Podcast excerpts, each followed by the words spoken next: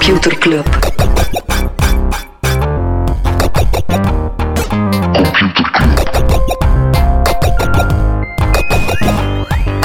Computer Club. Hey Smolly, Hey Freddy. welkom, welkom terug. Welkom, welkom bij Computer Club, een wekelijkse podcast over technologie. Iedere aflevering selecteren Freddy en ik een interessant artikel en presenteren een feitje. Kan het zijn dat u welkom zo 10% gewicht, meer gewicht had dan Oei. andere week? Ik vond hem eigenlijk zo een klein beetje majestueuzer. Zo, Ah ja, omdat we weten dat we straks te gast zijn in een andere podcast, Ja, Freddy. twee podcasts op één dag. We gaan even gaan we, gaan we vertellen welke podcast? Nee, we gaan voor het einde van de aflevering houden. Oh, wat een mysterie. Yes. Smolly, waar, eh, waar gaan we het niet over hebben deze week? Ik ga een jingle knallen, wacht. Regulation, man. Yes, regulation, want de verkoop van Giphy aan Meta die komt onder druk te staan. De Britse concurrentiewaakhond die heeft inderdaad gezegd, we gaan hier een keer die deal bekijken voordat dat goedgekeurd wordt. Dat was een deal van 400 miljoen dollar. En nu zeggen ze, ja, dat is toch niet eh, toegestaan. Giphy, bedrijf van de Gifjes. Ja. Eh, Meta, je- het bedrijf van eh, Facebook. Laat ons het gewoon Facebook. Ik had hier in mijn notes gewoon Facebook gezet. Ja. Ik weiger nog even. Freddy, waar gaan we het niet over hebben? Eh, eh, gaan we de jingle trein verder? Gaan we er gewoon wel misschien een cyber jingle? Oké, wacht hè. Cybernews. Israël, Iran, die eh, zetten hun cyberoorlog verder. En eh, interessant is dat het eh, deze keer een pak verder gaat dan militaire doelwitten. Ja, dus de beide komen niet goed overeen en vallen dus elkaars militaire installaties cybermatig aan. Maar dit keer trekken ze het ook het gewone leven in. Israël, die hebben de benzinedistributie stilgelegd. Dus eh, zomaar even 4300 tankstations die eh, droog kwamen te staan. En het duurde eh, twaalf dagen eer alles weer normaal was aan de Iraanse tankstations. Iran heeft dan op zijn beurt honderdduizenden ja, Israëli's eh gedoxt, hè, dus hun gegevens blootgelegd. Ze hebben eigenlijk een eh, LGBTQ dating site gehackt en daar de gegevens van honderdduizenden Oei, oei, oei. eh, Israëli's ja, publiek gegooid. Dus beide geen sympathieke acties. Alright. Wiens gegevens binnenkort ook op straat zullen liggen, zijn die van ons. Want de oprichting van het Vlaamse datanetsbedrijf is ja, officieel kogeld is door de kerk. Twe- voorjaar 2022 komt dat ding er. En tegen dan zal ook de definitieve naam van het datanetsbedrijf bekend zijn gemaakt. En gaat het eh, effectief helemaal dat het solid... Kenneth, eh, Kenneth zal noemen. Kenneth databedrijf. Ja. Maar ja, of gewoon datanutsbedrijf. Dat klinkt zo... Ik vind dat, zo datanutsbedrijf klinkt zo, ah ja, Zo'n Ah, monopolie-ding van, je krijgt eh, 500 frank van het datanutsbedrijf. het is like een ombudsman. Zo van, Ja. Ah ja, ik weet niet helemaal wat dat, dat betekent, maar geruststellend. Die doet de ombud, Het klinkt overheid. Eh, maar gaat het ook zo eh, heavy on the solid zijn? Eh, of is dat nog niet geweten? Nee, ze hebben nu echt gewoon gezegd van ah, het is officieel politiek, bla bla bla, goedgekeurd en het komt er voorjaar 2022, maar nog weinig over de technologie erachter en zo. Ehm, Moet je ik heb eh, spijt van iets dat ik eh, vorige week gezegd heb. Vorige week had ik Spotify zowaar gecomplimenteerd met hun UI. Wat gek is, want Spotify UI is niet meteen mijn favoriete interface. Maar toen gecomplimenteerd met het afzetten van shuffle op albums. Mhm. Wel, nu hebben ze hun kudo's alweer verloren. Nee, nu hebben ze vrij onbegrijpelijk eh, stoppen ze met CarView. Wat is CarView? Dat is het moment dat je wagen ja, gekoppeld is met je auto, hè, via Bluetooth, eh, wat muziek te spelen en zo. Dan gaat eigenlijk je Spotify UI, die gaat echt in Duplo-modus. Gigant eigenlijk is dat gewoon één gigantische pauzeknop en een Mhm. Ja, next-knop. Dus om te zorgen dat als je dan toch even hè, je gsm openswipet om het volgende nummer op te zetten, dat je het minstens niet, eh, niet te hard op je telefoon moet kijken. Nee, ze zijn er gewoon mee gestopt. Heel eh, raar, want ze hebben nog geen alternatief. Ja, inderdaad. Ja. Oké, Het is een heel bizarre keuze. vreemd. Freddy, Satya Nadella heeft eh, de helft van zijn Microsoft-aandelen verkocht. Goed samen voor 285 miljoen dollar.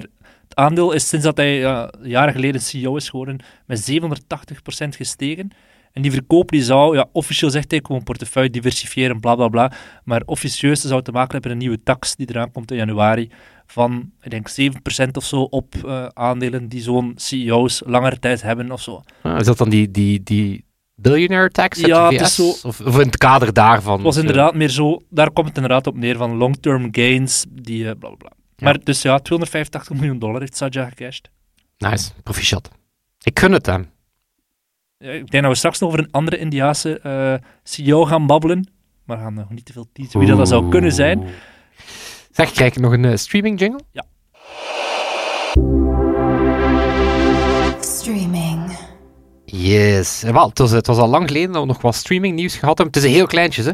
Ehm, Disney Plus, die ja, liggen een beetje onder vuur, of die worden eh, beschuldigd van censuur. Die hebben eh, namelijk een Simpson-aflevering, waar dat er een eh, vermelding zat naar Tiananmen Square, naar het, eh, de, Mhm. de massacre in, uit 89.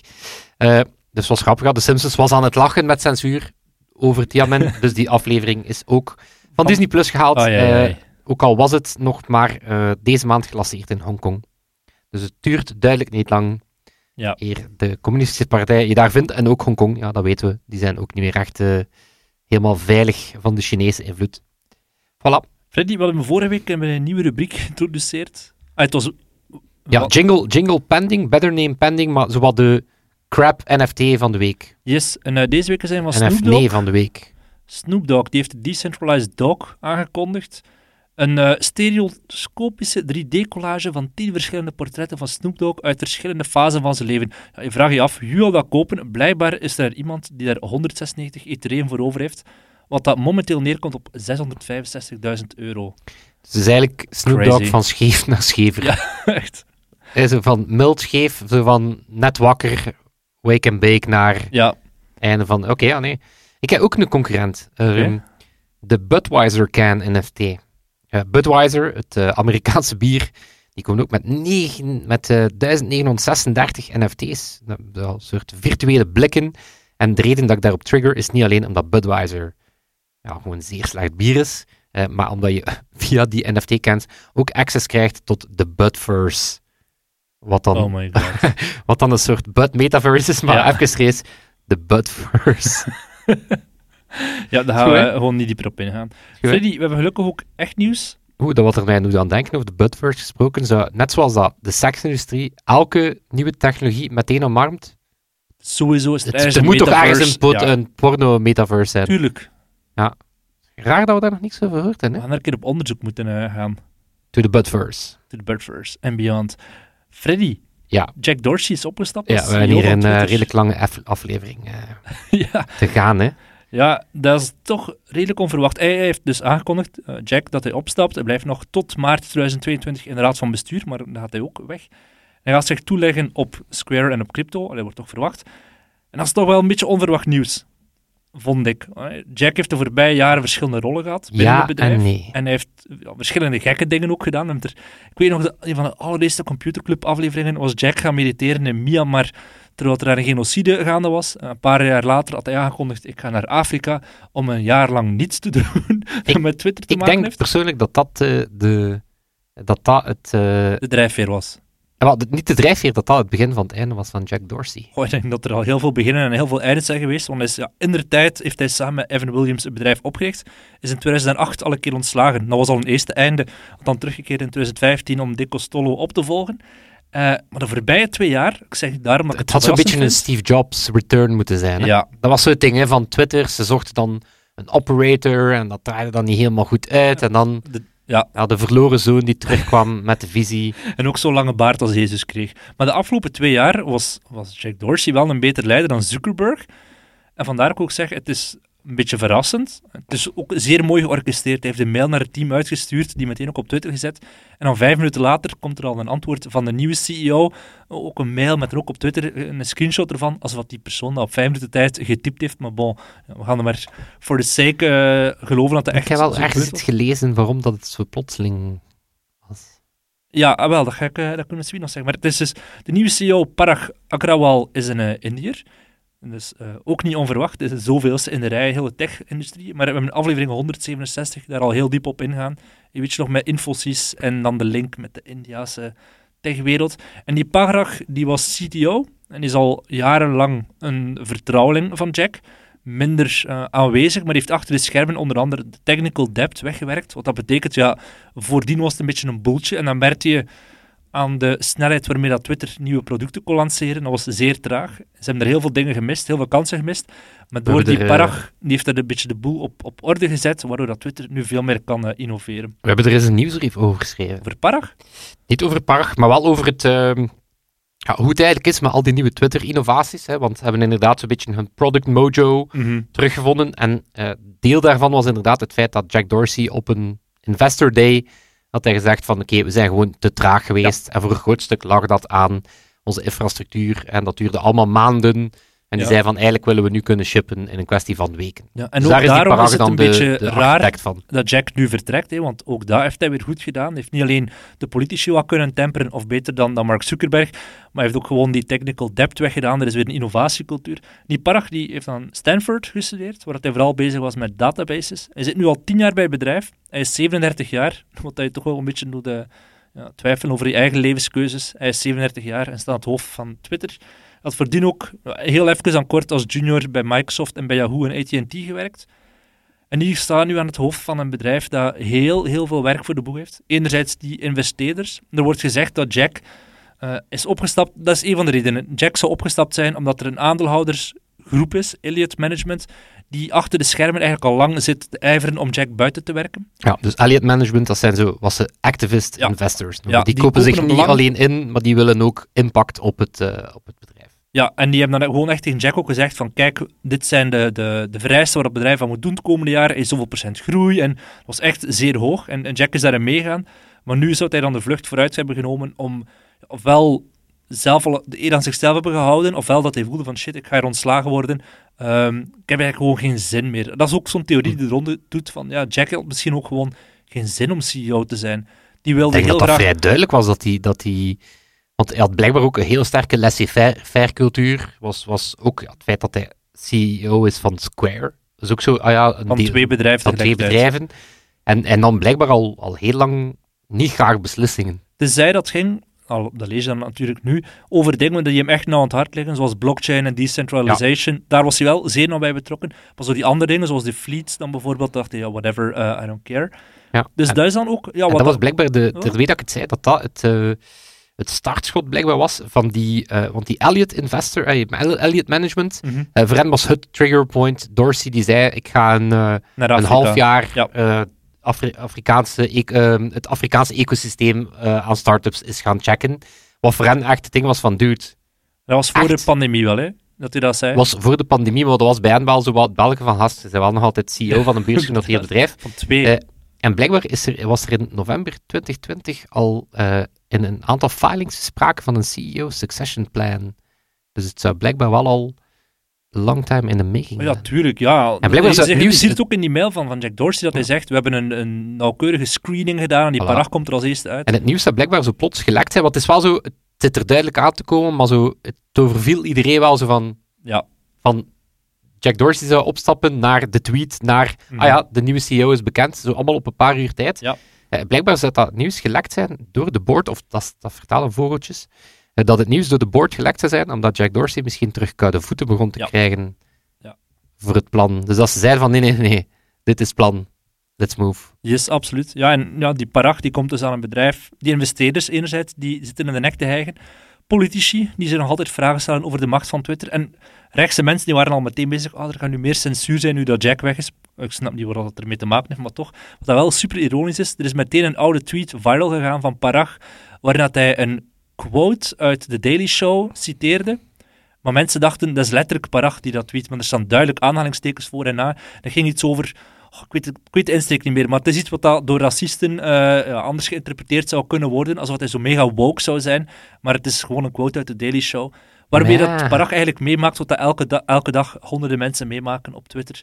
Dat ze gecanceld worden voor iets wat ze ooit getweet Maar ja, hebben. anderzijds, wel die ironisch. parag komt uit India. Ja. Er was ook een COVID-variant die uit India kwam. ja. Ja, Daar dat vind ik niet... eh, vind ik wel Doe je heel, eigen eh, onderzoek, Vind ik wel heel toevallig. Doe je eigen onderzoek. Doe je research, Ja. people. En dan, ja, en dan het derde is een beetje de technologische keuzes. Hè. Eh, Jack Dorsey is daar begonnen met, ah, we gaan decentraal maken. In Blue Sky, dat project dat hij had begonnen. Ga Ar zijn naam Parag. Parag, gaat Parag die, die weg volgen, ja of nee? En dat is wel grappig, dat we zo enerzijds hebben we Facebook die keihard inzet op die metaverse, en anderzijds Twitter die keihard inzet op die web 3, of nou, de, de decentralization van het internet. Ja, welke weg gaan we uit? Of gaan het alle twee zijn? Ik ben, ik ben, ehm, want eh, ja, het is inderdaad zo. Het, het zat eraan te komen. Het van, van Jack Dorsey was een beetje onhoudbaar geworden. En inderdaad, hij had ook ingestemd met ja, bepaalde groeidoelen. En oké, eh, de omzet van Twitter is wel sterk gestegen. Hè. Die hadden 3,5 miljard binnengehaald, kwartaal 1 2020. In het laatste kwartaal, hè, kwartaal 3 21, was dat 4,8 miljard. Dus dat is een sterke stijging. Maar bijvoorbeeld Step, eh, Snapchat die is in diezelfde periode van 1,8 naar 4 gegroeid. Dus Hmm. die groeien veel sneller dan Twitter. En dat zou ook komen omdat Twitter krijgt eh, direct response advertising. Dus echt zo van die advertising die gewoon bedoeld is om Mhm. iets te kopen.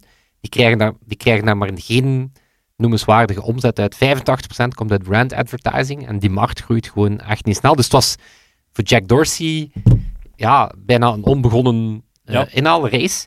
Ehm, maar de reden dat de markt eh, vrij lauw reageert op die nieuwe CEO. Want het Aanvankelijk aandeel. was het, aanvankelijk was het keihard 10% omhoog, hè, maar Het aanvankelijk, omdat toen was het Jack Dorsey zou stoppen, Ja. is het omhoog geschoten en dan zagen ze, ah ja, maar het is niet door niemand extern die opgevolgd wordt, het is eigenlijk door een CTO, een vertrouweling van hem. een vertrouweling, die er ook al bij was bij al die gefaalde eerdere pogingen. Dus waarom zou die CTO, allee, ik wil die Mhm. mensen nu niet per se eh, jinxen of zo, maar waarom zou hij nu per se wel met, ehm, Parag, moest je luisteren, we geven je alles voordeel van de twijfel. Ja, eigenlijk wel. Eigenlijk wel. Ik ken die mensen niet, dus die krijgt sowieso het voordeel van de twijfel. Nee, maar ik zag zo, klasboy Ben Thompson erover, die, die wees er ook op van, ja, moet Twitter überhaupt nog proberen om, om een advertentie serieus te gaan worden? Want, Ja, ja, nee, ik zeg altijd al, dat subscription model, ik zou los 10 euro per maand Dus die zei ook van, inderdaad, je zit met zo'n sterke groep power users, je Mhm. kan die monetizen. De andere richting dat hij gaf was inderdaad, ehm, Twitter haalt nu al een groot stuk van hun omzet ook uit ehm, data ter beschikking stellen. Hè? Want inderdaad, Twitter is als geen ander gewoon de plek waar informatie ontstaat. Weet je, zo, Twitter is echt gewoon waar Breaking nieuws, en ja. opinies ontstaan. En dat wordt ook overgenomen door andere plekken. Of eh, je voorbeeld van die Twitter eh, Dow Jones Sentiment Index. Of die, eh, Ja. Dat is allemaal, allemaal voorbeelden van hoe dat Twitter eigenlijk zijn data eigenlijk kan laten monetizen. Mhm. En misschien zit daar wel veel meer potentieel in, in dat decentrale bijvoorbeeld. Versus, ja, toch proberen om nog een soort... eh, Advertenties zijn passé. Allee, toch zeker voor zo'n Twitter, eh, dat Ja. werkt gewoon niet voor hun. wat ik eh, trouwens voorstel is, we hebben, we hebben het kort vermeld, de, de, duo-job van Jack Dorsey, zijn, zijn verdeelde aandacht. Mhm. Ehm, gaan we in de nieuwsbrief even Square uitlichten. Top idee. Dat is het, ja, voilà. het andere bedrijf van, van Jack Dorsey. Krijgt eh, niet zoveel aandacht in onze podcast, maar is intussen ook wel een paymentsbedrijf van meer dan 100 miljard waard. Nieuwsbrief.computerclub.online. En daar zal je zien waarom dat eh, Jack Dorsey zich daar wellicht wel meer zou kunnen uitleven. Alright. Hoppa. Freddy, ik heb hier een jingle voor jou. Yes. Computerklas. Hoppa.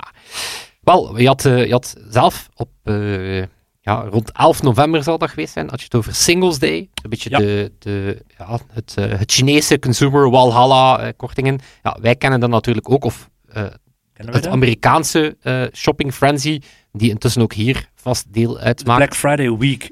Black Friday week, Cyber Monday. Inderdaad, zo het, het was ooit een dag. Hè, zo, Ja. eh, dan is het een weekend geworden, dus de maandag erna. eh, maar inderdaad, ehm, de eerste cijfers zijn bekend, hoofdzakelijk uit de VS. Maar het is wel interessant, want waar Singles Day, ondanks het feit dat de Chinese e-commerce platformen Mhm. wat duwen krijgen, nog altijd records brak. Ehm, op Black Friday werd er 8,9 miljard dollar verkocht, wat lager is dan vorig jaar. Eh, op Thanksgiving Day zelf 5,1 miljard, wat ongeveer hetzelfde was. Ja, waar, waar gaat dat geld dan ehm, wel naartoe? Dan kan je denken, oké, misschien wordt er terug meer in winkels. Hè, wordt er terug fysiek geshopt. Want eh, dat is inderdaad, dat is 47% gestegen sinds 2020. Maar ja, Ja, 2020 komt was nul. gewoon Ja. Bijna niks. Eh, want inderdaad, tegenover 2019 is dat nog altijd 38% minder. Dus het is niet in fysieke winkels. Is het Cyber Monday, zo'n beetje het eh, verlengde, waar dat dan in navolging van zogezegd de fysieke winkels op vrijdag, eh, de, de digitale winkels op maandag, eh, daar werd 10, mil- wordt 10, mil- 10 miljard omzet gedraaid. Dus dat is ook niet per se dat daar dan Mhm. de grote ding naartoe gaat. Eh, nee, het gaat eigenlijk over het feit dat dat ehm, bijna niet gewoon een week geworden is, maar over heel november verspreid geraakt is. In november hadden we, of eh, ik zeg we, dat zijn denk ik cijfers uit de Amerikaanse markt, maar geeft wel een indicator. ehm, hadden we 19 dagen waar dat er meer dan 3 miljard aan omzet online gedraaid is tegenover maar 5 van dat soort dagen in november 2020. Dus dat toont wel dat, die, ja, dat dat weekend zich meer en meer gewoon Een Black Friday mond geworden mond is. aan het worden is. Ehm, nog wat andere dingen, populairste dingen, de PS4. Eh, het was eigenlijk de PS4, de PS5, voor zover dat je die kan krijgen. België kun je inderdaad nergens meer kopen. De Quest, de Ja. Quest 2 van Meta, of van Facebook. AirPods, Amazon Echo's en de Nintendo Switch. Alright. En ook nog interessant, de, eh, het aandeel van mobile. Ja, mobile is eh, in totaal genomen, dus cijfers buiten Amerika ook, eh 44% van de omzet. Stijging van 10% op een jaar. Dus eh, mobile shopping en echt mobile kopen. Eh, wel interessant, het is 62% van alle sessies. Dus toont dat er wel nog altijd soms eerder op mobile wat gebrowsed wordt en dan gekocht wordt op desktop. Maar wel interessant, als je dan kijkt naar, naar Shopify, wat dan een bedrijf is die heel goede UX heeft op zijn Mhm. webshops, daar is 72% van alle omzet al op Mobile. Maar Cool, hè? Voilà, ik denk niet dat ik nog meer cijfers kan afhaspen in, deze, dat is zeer goed gedaan, Freddy. in dit eh, e-commerce eh, computerklas. Eh 1 tweetje, We gaan de met ene uh, Singles DD. giant naar de andere. Absoluut. Maar Smolly, kunnen jij mijn geest Ik kan door die Lezen. laptop kijken, hier staat. Zot, zot, zot, zot. Ehm, doorkijken. Nou, Wired die is eens eh, gaan kijken hoe het bij Amazon gesteld is. Die hebben een eh, vrij hallucinant artikel geschreven over eh, Amazon en eh, hoe dat omgaat met data en infosecurity. Kort- Het korte antwoord is Slecht. slecht. Nee, dus eh, twee stuk, ja, hoe erg is het? En eh, wat doet Amazon eraan? En de antwoorden op die, vraag, op die vragen zijn respectievelijk zeer erg en zeer weinig. Oké, vertel. Ja. Nu, eh, voor een, om het wat te kaderen, het artikel gaat vooral over de periode 2015-2018. Periode waar dat we onder andere GDPR kregen. Ehm, Equifax, herinner je misschien, dat is het Amerikaanse, een Amerikaans bedrijf. Daar was 145 miljoen Amerikanen hun data gelekt. En we hadden natuurlijk Cambridge Analytica, Mhm. waar 87 miljoen Facebook-gebruikers eh, hun data zagen eh, wegstromen uit het platform. Dus die, die periode. En alles waarover dat we spreken gaat over Amazon, het retail-platform. Dus niet de AWS Cloud. Dus daar is, dat is wel een ander verhaal. Maar dus, hoe erg is het daar gesteld? Wel, het begint al met het feit dat niemand bij Amazon in die periode, nu is het al iets beter, maar we zijn er nog zeker niet helemaal, ze konden zelf niet eens in kaart brengen waar de data allemaal zit en door wie het allemaal gebruikt wordt. Er zijn er meer dan 3300 teams en die beginnen allemaal die datasets binnen te trekken, te kopiëren, ergens anders bij te houden. Dus ze krijgen het niet gemapt. Bijvoorbeeld poging uit 2016 is gestaakt. Ze kunnen niet vertellen waar de alle klantgegevens Damn. zitten. Erger nog, ze weten ook niet wie dat er aan kan of wie dat er aan komt. Hè, bijvoorbeeld, vrij hallucinant, er zijn ergens 24 miljoen kredietkaartnummers gevonden die twee jaar lang ergens onbeveiligd stonden. Oh dus niet God. achter een paymentbescherming. Ehm, en ze wisten niet of er iemand iets mee gedaan heeft met die creditcard. Ja. Want de access log houdt maar 90 dagen bij. Dus voilà, dus 24 miljoen kredietkaartnummers, dat is al geen eh, ding. Ehm, blijkbaar is er ook een soort free-for-all als het gaat over toegang tot die klantgegevens. Dus eigenlijk in de spirit van op zijn Amazons klanten te helpen, kan iedereen aan de klantgegevens. Dus ehm, blijkbaar heel courant bij customer support. Kijken wat je ex bestelt, kijken wat je vrienden bestellen, kijken wat celebrities bestellen. Uiteraard. Zo, voilà. Ehm, er is geen enkele nood om. hey, dus het is niet dat je pas aan klantgegevens kan als je een effectieve supportvraag of supportticket hebt. Nee, je kan gewoon letterlijk search Thomas Molders en dan zie je het. Ehm, maar liefst 23.000 medewerkers hebben toegang die ze eigenlijk niet nodig hebben. Ja. Ehm, dat is een audit uit 2015 en een audit uit 2010 gaf ook al hetzelfde resultaat. Dus dat toont ook wel dat Amazon er weinig aan, eh, aan doet. En als ze het wel weten. En dat ze het wel weten, maar het wordt nog, het wordt nog zotter. GDPR, mei 2018. De toenmalige, ja, wat dat? CISO, Chief Information Security Mhm. Officer, die zei, ehm, I don't know how the hell we're going to deal with that, because we have no idea where our fucking data is. dus dat is een goede, quote. Ehm, hij ging op zijn beurt dan naar de retail CTO, de, de, de verantwoordelijke voor de technologie van het retailplatform. En die persoon zei, what is GDPR? en het wordt echt nog beter. eh, pas vijf weken voor de deadline van de GDPR werd er een eh, taskforce opgezet. Oh my god. Ook vrij tekenend dat Amazon, eh denk tot op heden, de grootste GDPR-boete in Luxemburg gekregen heeft van, ik denk, bijna 900 miljoen euro of zo. Ehm, maar het wordt nog zotter. Hè. Bijvoorbeeld, ehm, er is een volledige eh, economie, volledig, ja, volledige groep aan databrokers. En die kopen eigenlijk merchant data op. Dus elke ja, verkoper op Amazon die kan zijn data, hè, die, kan die, dan da die kan die dan downloaden. Eh, en die wordt dan verkocht aan brokers die die data dan samensteken en herverkopen. Ehm, maar bijvoorbeeld, die data kan je gewoon downloaden. Je hebt daar geen access management. Hè, dus het is niet dat je kan zien wie kan daar aan of dat je permissions moet geven. Nee, je kan eigenlijk gewoon de data van die klanten en waarvoor wordt dat gebruikt. Bijvoorbeeld het, het bedrijf AMZ, dus Amazon Review. Die linken dan die data, die hebben dan op hun beurt een hoop gelekte data en die kunnen dan een, ehm, kijken van wie dat die slechte reviews komen. Die linken dan met een e-mailadres, zodat jij die mensen met slechte reviews kan e-mailen en omkopen om die Oh my god. review. Dus dat is natuurlijk tegen de regels. Maar toch nog zotter. ehm, ook van die verkopers saboteren. Je kan eigenlijk eh, inloggen namens die verkopers. Je kan, je kan eigenlijk als een soort god mode inloggen in die Mhm. ding. Je kan eh, re- refunds issuen. Dus er is een heel probleem van eh, ja, geld dat onterecht gerefund wordt. Ja. Dus dat is, een, dat is een verkoper die letterlijk geld verliest aan een valse user.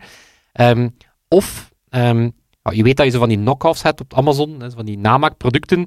Ehm, er, is ook een, er zijn een aantal van dat soort ja, spelers die gaan dan hun copycat producten effectief verkopen op de productpagina van dat product. Dus die gaan dan zeggen van oké, je, je hebt hier een bepaald product en dan kan je dat bij verschillende kopers kopen. Dus dan staan daar de valse producten ook bij. Dus jij denkt dat je een echte koopt, je krijgt een valse en het geld gaat naar die vervalste. Oh my En Amazon weet dat, kent die praktijken, weet ook wie dat die partijen zijn, want dat zijn vrij grote, eh, grote kleppers die daarachter zitten. Maar een van die oplichters die kreeg onder andere met Eva zijn 20 knock-off producten de Amazon's Choice label. Ja. Dus die, die is met naam en toenaam bekend, wordt er nog altijd gedaan. Eh fraude op de marktplaats. ehm, gebruikers, hun paswoord wordt aangepast. Dus die, die gebruikers, ja, die worden dan, ja, hun, hun e-mailadres wordt aangepast, zodat ze een password recovery flow kunnen initiëren. Eh, bijvoorbeeld een eh, Chinees bedrijf die op die manier 36.000 Amazon-users overgenomen heeft, om dan te gebruiken om valse reviews te schrijven. Eén medewerker die is betrapt omdat hij ingelogd had en meer dan 7000 slechte reviews verwijderd had voor handelaars. Dus die wordt omgekocht. Ja. Dus die worden via LinkedIn en Facebook gerecruiteerd, omgekocht en op die manier ja, Ja. hebben ze...